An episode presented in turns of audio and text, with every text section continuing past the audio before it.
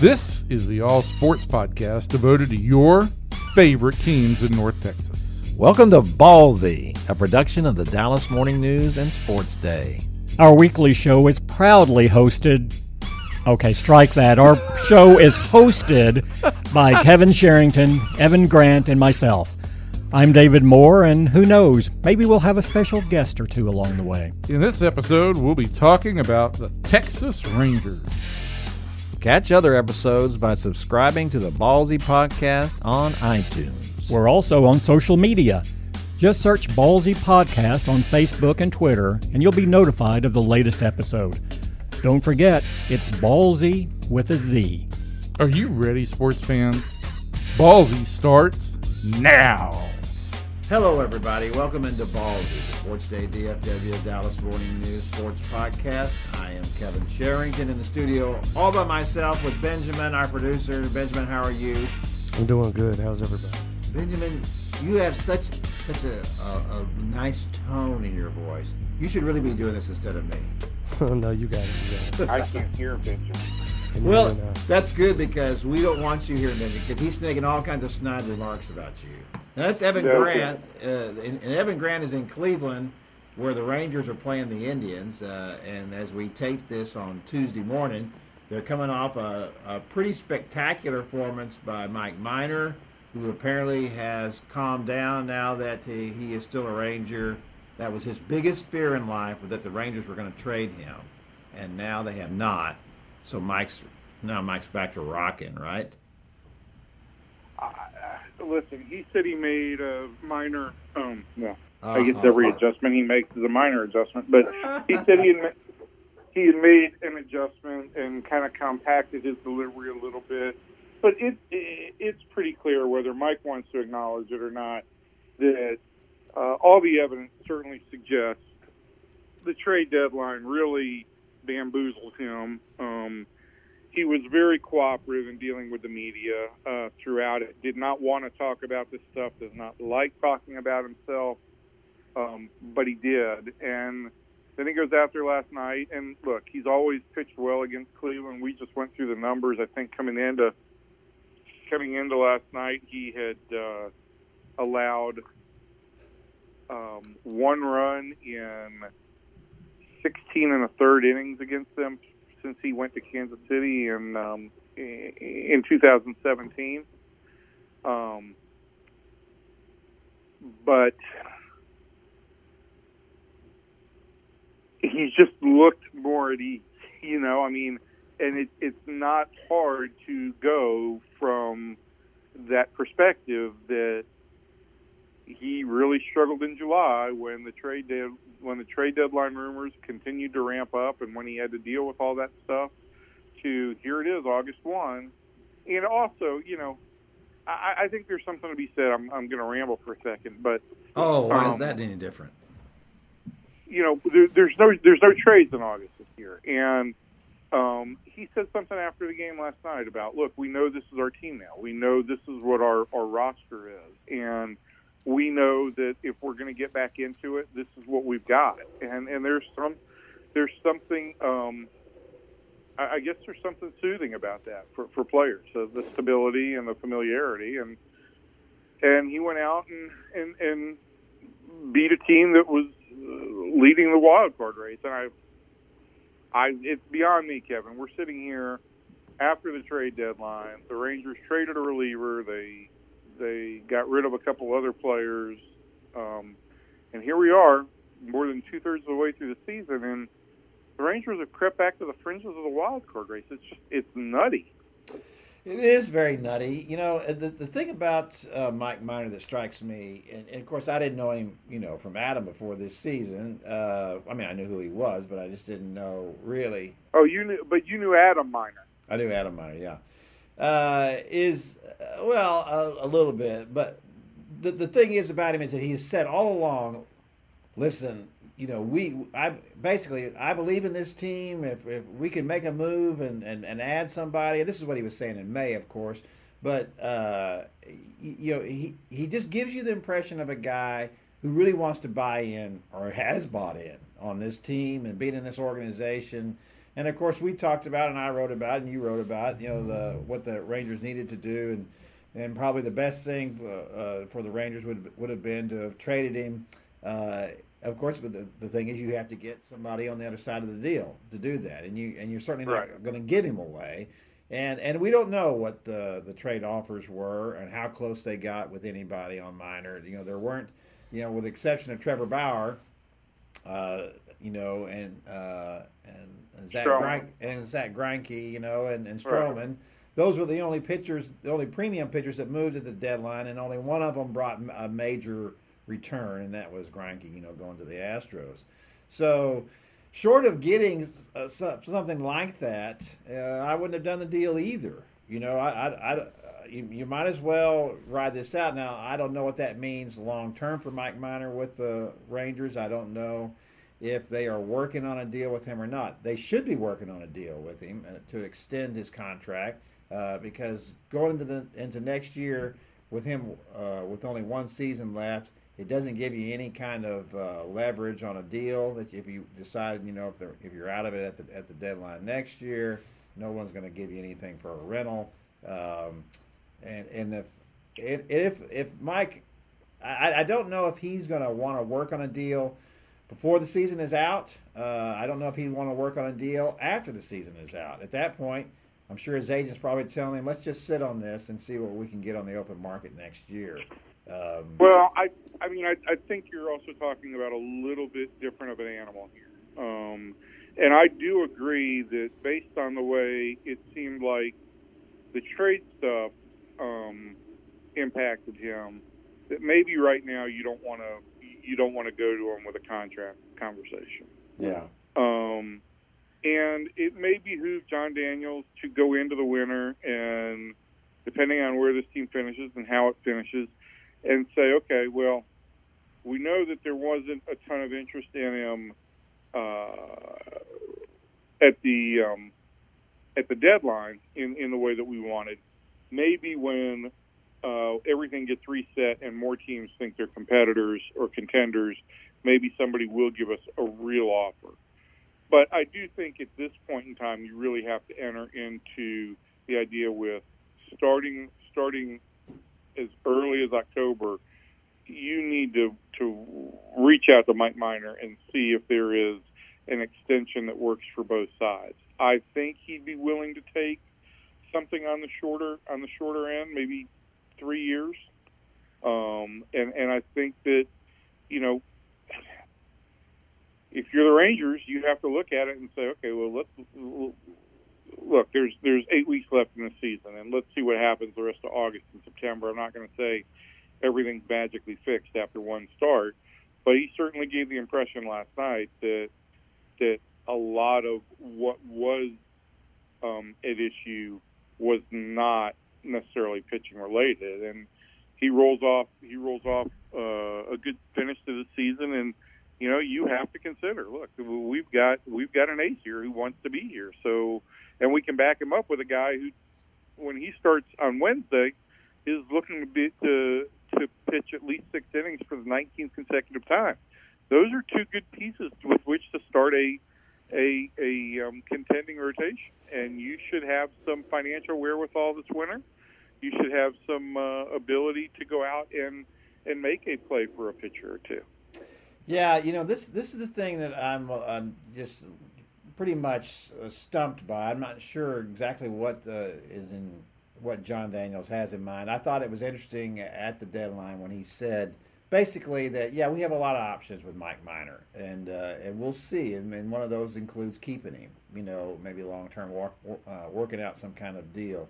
And it's it's like you said. Uh, let's talk about that a little bit too, uh, because I think sometimes people feel like, oh, if a guy's not traded at the deadline, well, then when are you gonna when are you gonna trade him? Well, there are, are a couple of things at work here. Of course, at the deadline, you, it's a greater possibility you can hold somebody up. You know, you can you know somebody is really desperate. They they think they're one you know one player away, one pitcher away from from going all the way, and and it, not that the Astros were desperate with Arizona, but but Jeff Luhnow really wanted to make sure that we, we I can sew this thing up, and so he sent four pretty good prospects uh, to Arizona for, for Zach Greinke, who's 35 years old. Uh, and it had, um, is is uh, I take that back. Is he 35 years old? That sounds right. 35. Yes, yes.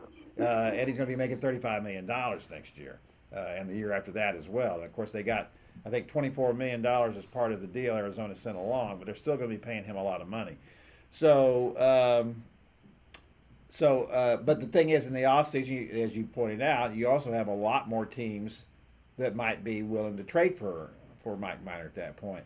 My question is, is that what is what do we think about the market now? Because because Mike's going to be uh, next year, he'll be 32, correct? Yeah, uh, he's turning. Uh, yeah, I believe that's correct. I think he turns 32 in December. Yeah.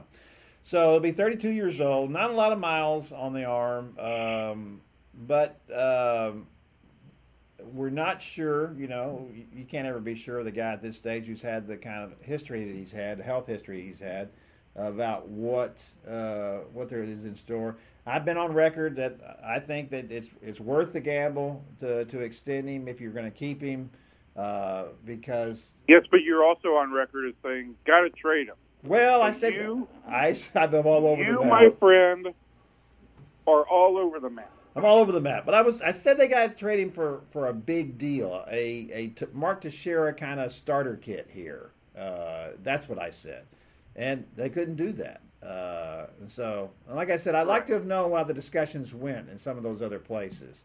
Um, I, I But let, I mean, let, let me say this: even if you, uh, the great thing about the minor, the minor situation too is, even if you don't have um, the kind of home run interest that you would that, that would move you to make a deal for him this winter, this guy is going to make nine point five million dollars next year. Yeah, it's it's not Yeah. a it's not a mistake. You know that that's that's Yeah, the I mean- point. yeah, because let's let's face it. There's been some mistakes that they that they paid more than nine and a half million dollars for, right? Right. Uh, I I just feel like they're you know they. I feel like it, it's it's easy to to sit here and verbally paint yourself into a corner of saying you got to do this or you got to do that, but there's always more than two answers, and I, I do feel like that the Rangers are in a good situation with Mike Minor, regardless of of uh, of what happens. Uh, he he comes back and he fronts a rotation that should be better than it was this year.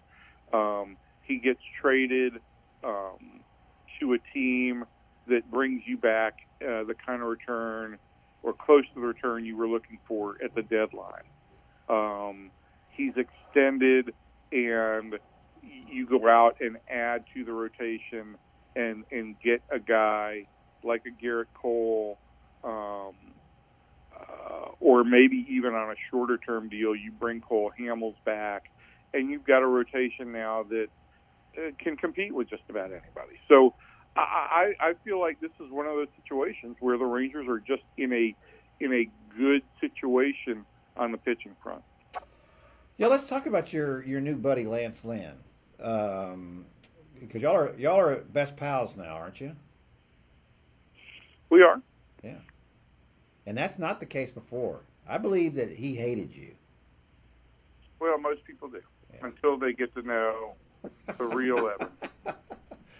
Um, He didn't hate you. After that, they still hate me. Yeah, he didn't hate you, but he, he was a little gruff, uh, and now we think maybe he was just kind of uh, leading you boys along uh, a little bit. Uh, but he has been, in some ways, more impressive than Minor. Uh, you. Uh, uh, the, the book on Lance Lynn always was well you know what you're getting with him he's a guy who's going to pile up innings he's going to he's going to power through stuff uh, he, he may not be great but he's going to give you a lot of innings well he's done more than that for the Rangers. Uh, you know, we, we've talked about and you have written about you know the adjustments that he made. Uh, he bought into what the Rangers were telling him about using how he used his fastball, and and he's piled up a lot of strikeouts. Uh, he's gonna he's on his way to a career high in strikeouts. Maybe get over. I think I guess he's thirty strikeouts away from two hundred. Does that sound about right? Uh, uh, I don't think he's at No, I think he's a little bit farther away, and I'm not sitting in front of my stats right now. I think I think I might be right about that one. But anyway, and the point is, is that he was asked about it the other night, and he said, uh, "Yeah, he he really would like that. He's excited about that possibility." So you know, he's already under contract for two more years anyway, so it's kind of a moot point. Uh, but the but the deal is, uh, if you've got a pitcher like Lance Lynn, who he comes in here, uh, not a certainly not a big time signing for the Rangers. He was a smart signing. I thought all along this is good. This is what they needed to do is add a add a pitcher like this at a reasonable cost. Um, and he certainly was on an uptick the second half of last year. His velocity had gone up some, uh, but he is also because he bought into what they were telling him improved upon his uh, stats of the last few years. And I wonder what kind of message that might send to any other pitchers that might be available next year, as we call these middle tier free agents? Um, I think uh, it. Listen, I still think the overwhelming, the overwhelming driver towards any deal for middle tier free agents is going to be opportunity and security, um, and and probably in the inverse order there. Um, but certainly the fact that the Rangers have made smart decisions and they gave Mike Minor an opportunity to start when others didn't. Um, that they went out and got Lance Lynn and have allowed Lance Lynn to throw a hundred plus pitches on, on a regular basis because his body seems to accept that load. Um, there's a there's an underlying message there that if we are going after you, we are going to allow you to we are going to allow you the opportunity to do what you think you are capable of. Um, but still, you got to you know you got to prove it. Um, early in the season, Lynn went out and he was throwing fastball after fastball after fastball, and he was getting ripped for the first four starts. Mm-hmm. Um, and the Rangers said, "Look, something's got to change. Some things have got to, some things have got to um, be differentiated here." They worked with him a little bit on on mixing up his pitch selection um, just a little bit. Uh, the result is that he's throwing the slider, uh, I think, 16% of the time now. Um, and, and so his fastball percentage, while still one of the heaviest in baseball, is a little bit lower um, but he's just a little bit less predictable. And with his stuff and his um, uh, his approach, uh, that seems to have made all the difference. You know, and, and a lot of times it may just be a little thing that makes all the difference. So I, there's there should be some evidence here that the Rangers have um, have an idea that hey we've we've got an idea we believe in you we're going to let you go out and do what you think you can do but we're also going to have a real conversation with you about stuff if if we uh, determine or if you don't if you don't live up to that immediately. Let's put it that way. Let's put it that way.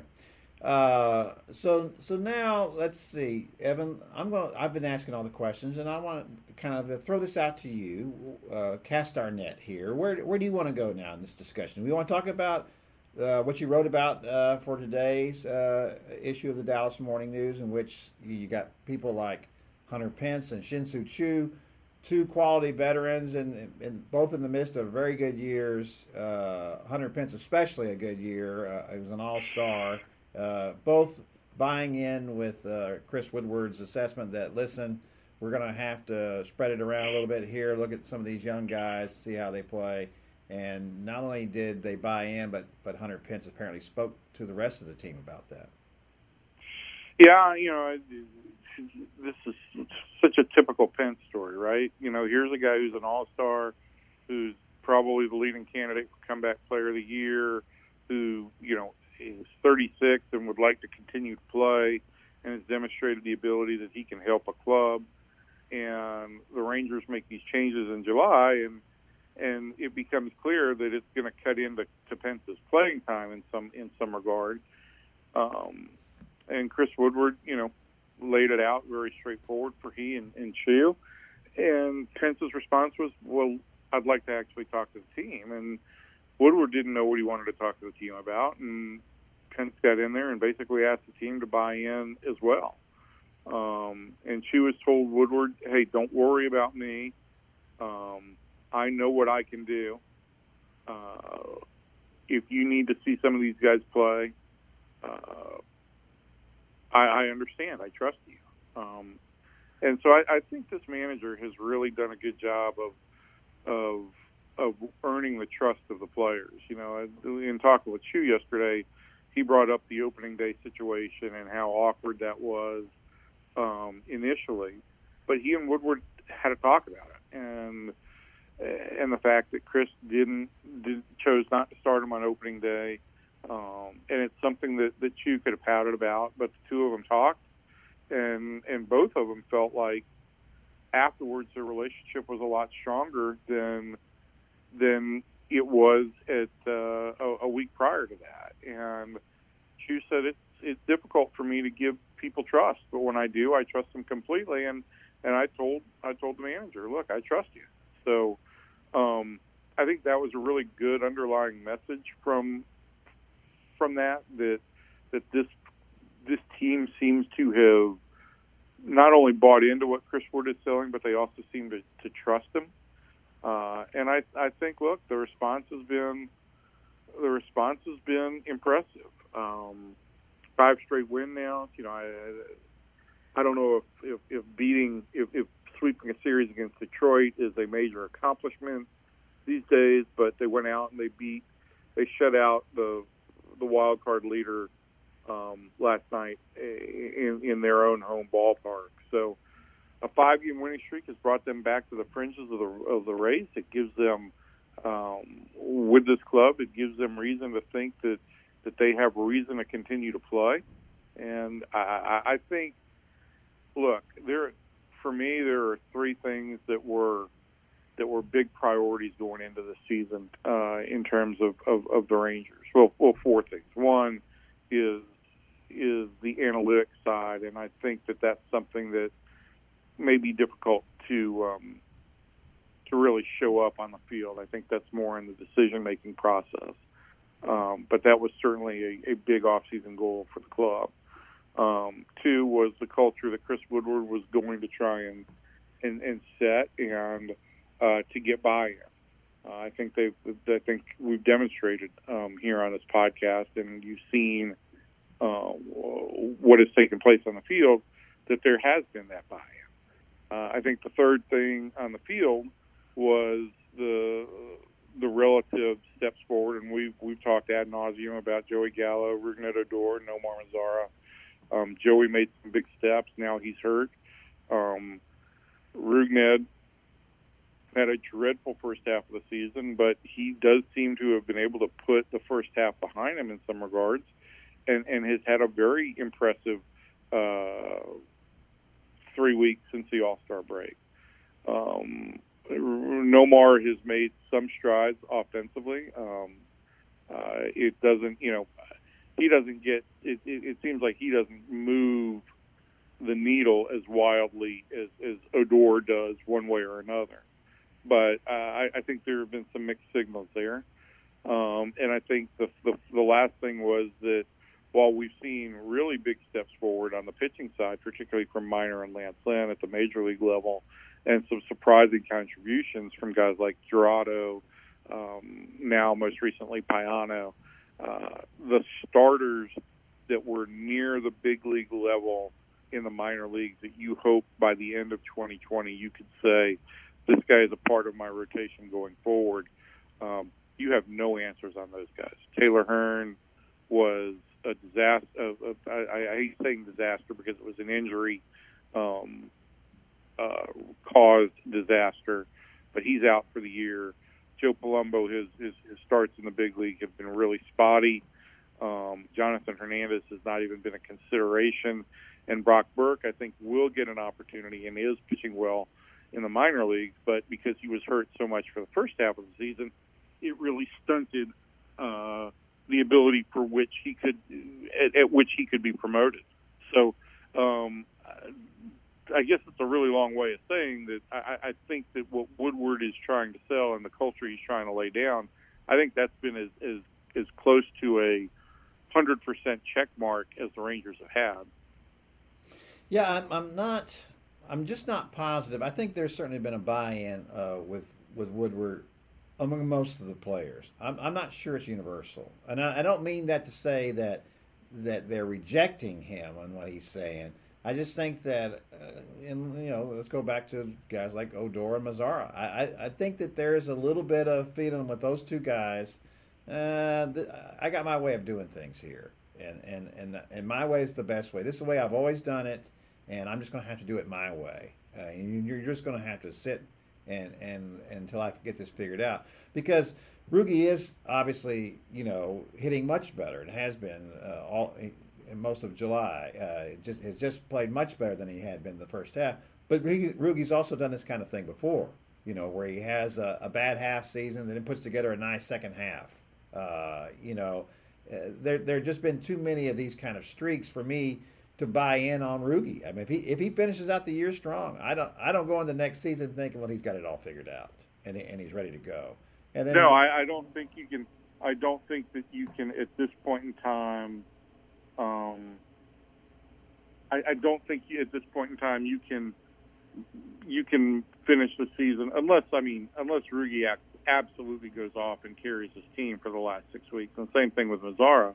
I don't think you can go into the season, go into the off season, feeling like you have answered anything definitively on those guys.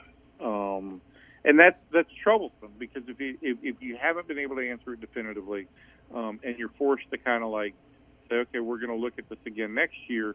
I just don't feel like, hey, look, it could work out great next year. They could really make big steps next year. But you were thinking these guys have all got they're all above 2,000 career big league plate appearances now. There should be some baseline set, and I don't know that with those guys you've done anything other than other than with Mazara establish what should be a floor, and his floor should be about a 750 OPS, but his ceiling should be significantly higher. Yeah.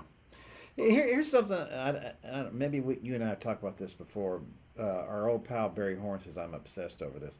I was uh, I was looking up something the other day because we were talking. Uh, there was a commercial uh, the MLB has out now. It has Mike Trout in it. It talks about it has Mike Mike Trout saying, you know, some people say I'm the greatest player ever, and and certainly there are people who who are saying that. And so I looked up, you know, WAR on, on these guys and uh, and career WAR, and of course we know that Barry Bonds and Babe Ruth or uh, Barry Bonds' career is, is number one, and, and then uh, Babe Ruth is number two. And then if you look at, at individual seasons, Babe Ruth is three of the top five. So, you know, that's always my argument. That and when Mike Trout wins 20 games twice, then, then we'll talk.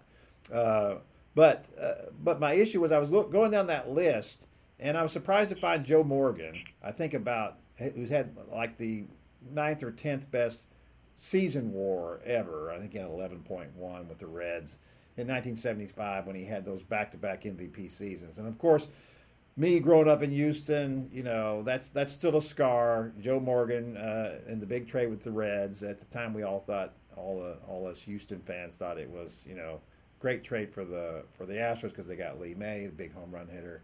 And then it turns out that Joe Morgan is, you know, maybe the greatest second baseman ever. Uh, it, it, but the deal was, I went back and looked at Joe's stats, and and this is what surprised me. I, I couldn't remember when he came up, and of course that trade was made, I guess, in 1960.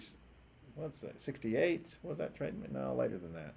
Uh, but at any rate, I believe it was 1970. 70, that's right. Yeah. Uh, and Joe uh, had been a very good player for the Astros, but he hadn't been a great player for the Astros. His last year for the Astros, he was 27 years old. Uh, and my point being that Joe went on after that to become an MVP. Now, there's a lot of feeling that he wouldn't have become that player had he not gone to the Reds because he was surrounded by great players. Um, there was a little bit of a question about Joe's attitude when he played with the Astros. There was a great story that I read from a Cincinnati writer um, who, talked about the fact that, that Joe announced one day he was not gonna uh, he was not gonna play because he was, just wasn't feeling good.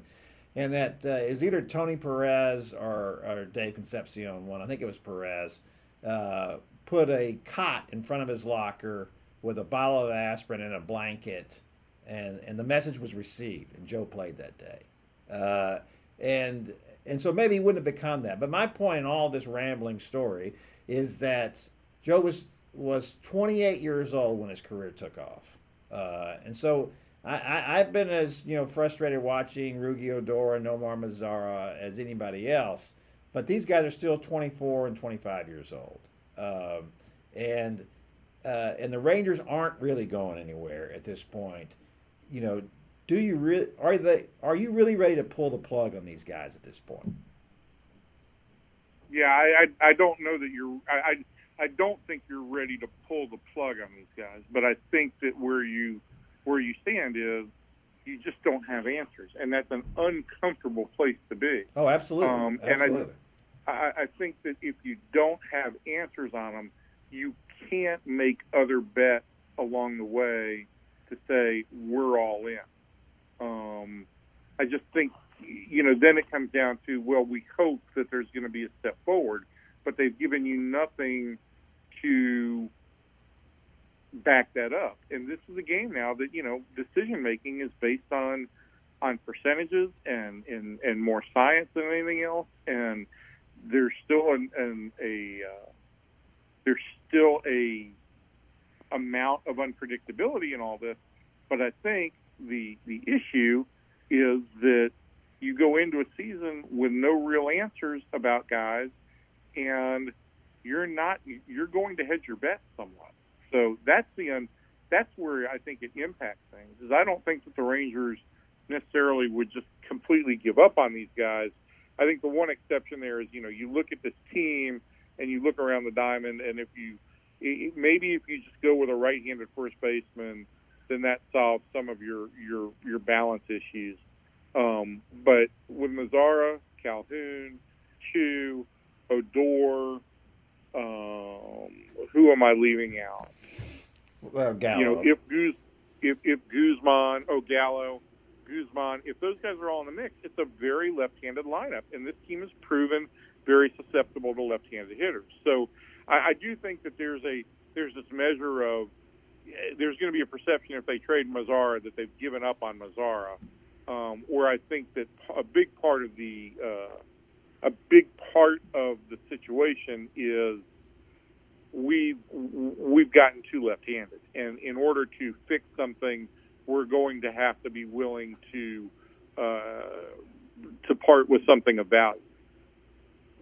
Let me ask, yeah, and, and you and you have talked about that, and and the point being that Mazara is the guy who's the most tradable of that whole bunch, um, because you, you, might get people who believe that his ceiling is higher, because uh, you just watch him and watch the swing and watch what he can do when he's going well he looks like the kind of guy. He, he looks like an intelligent hitter. He looks like the kind of guy who's going to go the opposite way. Uh, you know, who has power. Um, th- there's a lot to like. Uh, you know, and, and, certainly he would seem to be the kind of guy that has the highest ceiling. You know, uh, but. Uh, that just still remains to be seen. So let me ask you about this then. So, and I wrote about this the other day. I, you know, you, you hate for me to say that uh, about Danny Santana. So, what is the future in your mind for Danny Santana on this club? Well, I think that the future for him is, um, and I know this is going to get all your blood all angry up and churning, but I think it's it's super utility guy. Um, I think he, um, I, I think he can play second base, he can play first base, he can play center field. Um, he can play. He can play. I honestly feel like he can play at least one of the corner outfield spots.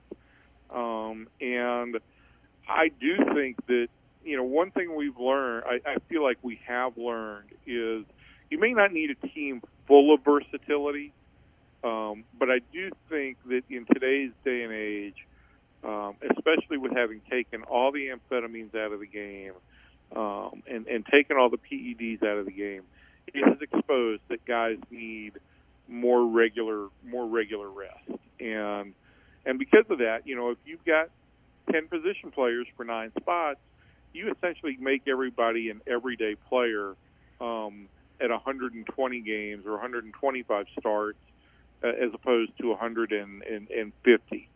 Um, and maybe you keep some guys who are prone to soft tissue injuries a little bit healthier. Maybe you get a little bit more out of that.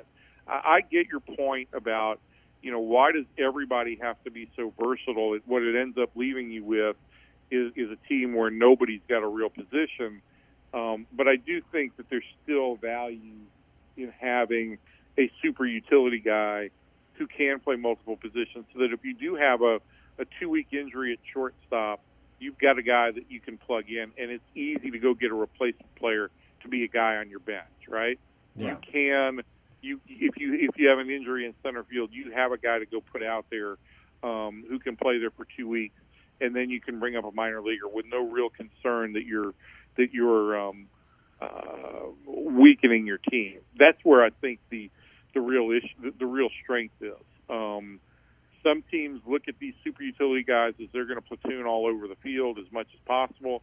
For some teams, it works out. The Dodgers have made it work. I I, I think it's difficult to find uh, multiple super utility guys who are who are championship caliber players. But I think in, in, in Danny's case, I think look, this is a guy who could play. Uh, you know, if if if you decide to go back to Guzman at first base, this is a guy who could play three times a week against uh, left-handed pitchers and, and, and or twice a week against left-handed pitchers at first base. Uh, once every 10 days at, at second, once every 10 days at short. Um, he could pair with with Joey Gallo um, so that Gallo plays some left field um, against some some le- uh, against some left-handed pitchers, and you get another right-handed bat in there uh, with with Santana in center field. I think there's opportunity for the guy to get about 100 starts. And, and listen, he's been absolutely amazing this year, but he still doesn't have 100 starts yet. And and let's see where where he is at the end of this season. I, I think what he has done this season, and whatever happens in know in the, the rest of August and September, only is is going to underscore that there's a place for this guy on the roster in 2020. Just don't know if if that is as a 125 to 130 start guy, or if it's a guy who's more of a 90 to 100 start guy. Yeah, that's the issue for me with the super utility thing is that that they have tried this kind of thing before. They tried it under Jeff Banister, and they just couldn't get regular starts for people, you know, in, in that kind of role. It, it, requires a it requires a guy, and, and certainly Chris Woodward seems more uh, qualified to do this kind of thing than uh, Jeff Banister did. Jeff couldn't get the buy-in from players to do what he wanted. Uh, Chris is Chris just maybe more, you know, organically suited for that kind of thing than uh, than Jeff was. But um, the the point is is that you know for me right now I, you know yeah, and you're absolutely right. You can't get too carried away with anything. But there's nothing watching Danny Santana's game that makes me think that this guy shouldn't be this kind of player. It, it's it's not to me. It's not smoke and mirrors. He's, it's a great swing. He's a switch hitter. He's fast. He's he obviously knows how to play the outfield. You watch him, the routes he runs, what he does. He has got a good arm. One of the, what Chris Woodward said the other day was, you know, I think this guy his best position would be center field. Uh, I I think that, and I think there's few guys. I think he said nobody. I don't know if I go that far with that skill set to play center field. Uh, and I think what he means by that is that that Mike Trout's obviously a great center fielder, not a great arm. Uh, I think uh, Danny has a better arm than than, than uh, Mike Trout has. So anyway, that's that's quite a statement though to say something like that. And for me, if and, and I can see what you're saying for the rest of this year. Okay, you keep him in this role for the rest of this year, but in my mind, he's not a first baseman, uh, and I and I don't know that he's a shortstop, and, and we still don't know what went wrong in Minneapolis. And I know you've been investigating that and, and, and looking into that because I think that's a fascinating story. That rookie year, he was terrific. Uh, then something went wrong for the next two or three years, and so we, you know uh, what the Rangers have to figure out is is he closer now is what he's doing now what he should have been doing all along uh, and, and why is that that he's doing it now and, and has not been doing it before that we, uh, you know, we, we have lots of speculation about what the problems were. Is you know, he's a, he's intensely shy, uh, and and maybe there's and sometimes when the guys are that shy, it leads to it, it's kind of a sign of insecurity and about if something goes wrong, how they deal with that and how they handle it. As we know in athletics, confidence is everything. Um, and so these are all issues for me going forward. And, and, and here's an organization that's been trying to find a center fielder for years now. If you determine that Danny Santana is an everyday guy, then to me, he needs to be playing in center field uh, because you certainly have a hole there. Joey's played it very well, uh, but we, we've seen now this year uh, that, that Joey sometimes has health issues. Uh, and maybe maybe this team would be better off with it, him playing left field than in playing in center field, uh, especially if you're going to have a guy play it the way Danny Santana looks like he can play it. So that's that's my issue for the rest of this year. If they want to keep him in that super utility role, I'm fine with that. I'm just I just don't buy into it too much from the standpoint that that uh, I, I don't know that he's necessarily great at any of them. I think they need to get him out of for his for his mindset. The best thing for him probably is playing in the outfield, just like when Joey Gallo went to the outfield. He loves it now. He loves the fact that I'm out there. It just took a big load off of me of not playing the infield and worrying about all the things I have to worry about when I'm playing that position. Because the true value of Joey is uh, obviously on offense and on his on, in the ability he has to play the outfield and play it very well. Uh, and I think that you have essentially, although it's not the same kind of player, it's a it's a similar skill set uh, that Danny Santana has, and maybe what he offers best is playing in, in center field. Well, that's all. Uh, that's, that's all a nice theory, Kevin. I knew you'd say that, Evan. We've run out of time here. We're gonna. I'm gonna have to get on the phone here with our old pal David Moore to talk about the Cowboys. You know, they're out there in Oxnard and they got a lot of stuff going on, and supposedly they got. Uh, they're working on several deals at once. Jerry is just breaking his neck to get all these guys signed uh, and, and, make everybody happy going into the season. So that's uh, great. I'm glad to hear it. Yeah, a lot of, lot of big stories going on. Evan, you have a good time in Cleveland. Have you run into uh, Baker Mayfield yet? I have not, but my um, my offer still stands. Baker, if you listen to the podcast, I will be happy to shotgun a beer with you. Um, and uh, if you bring Nick Chubb along with you, I'll I'll do it twice. So, wow. um, Baker, if you're listening, give I know you're call. a big Ranger fan. Yeah, give you a call, You know, right? just- yeah. All you got to do, I'm on Twitter at Evan underscore P underscore Grant. Hit me up. Let's go. There's a day game tomorrow. You'll be through with practice or whatever it is you guys do in the football thing. After the words, we'll go and we'll we'll share a beer and we'll talk some baseball. Did you say after the words? After afterwards, afterwards. I think you said after the words. And by the way, No. is your is your Twitter handle the most awkward in all of uh, sports? Doesn't seem to be impeding my ability to gain followers, does it, Kevin? Oh, there is another there's another low blow, but I'm used to those from you. That's okay. All right, Evan, it's been great talking to you. You go on with your little day and get her, you know, get done whatever you need to do, and uh, and we'll go talk to David uh, David Moore. Adios. See ya. And there goes Evan Grant uh, with his uh, thoughts on the, uh, the the Rangers, who keep just kind of stumbling along, uh, winning games every once in a while. They don't go in the tank, uh, which I guess says a lot about this team and what it's done this year, if nothing else. So uh, we're also going to have our Cowboys podcast coming right up with uh, David Moore, and who's in Oxnard, and make sure you don't miss that. And for everybody in here, to everybody out there, we'll see you. Bye. Thanks for listening to the Rangers Ballzy podcast. Be sure to subscribe to our weekly episodes on iTunes. Follow us on Facebook and Twitter too. Just search the Ballzy with a Z podcast. Until next time, sports fans, we'll see you.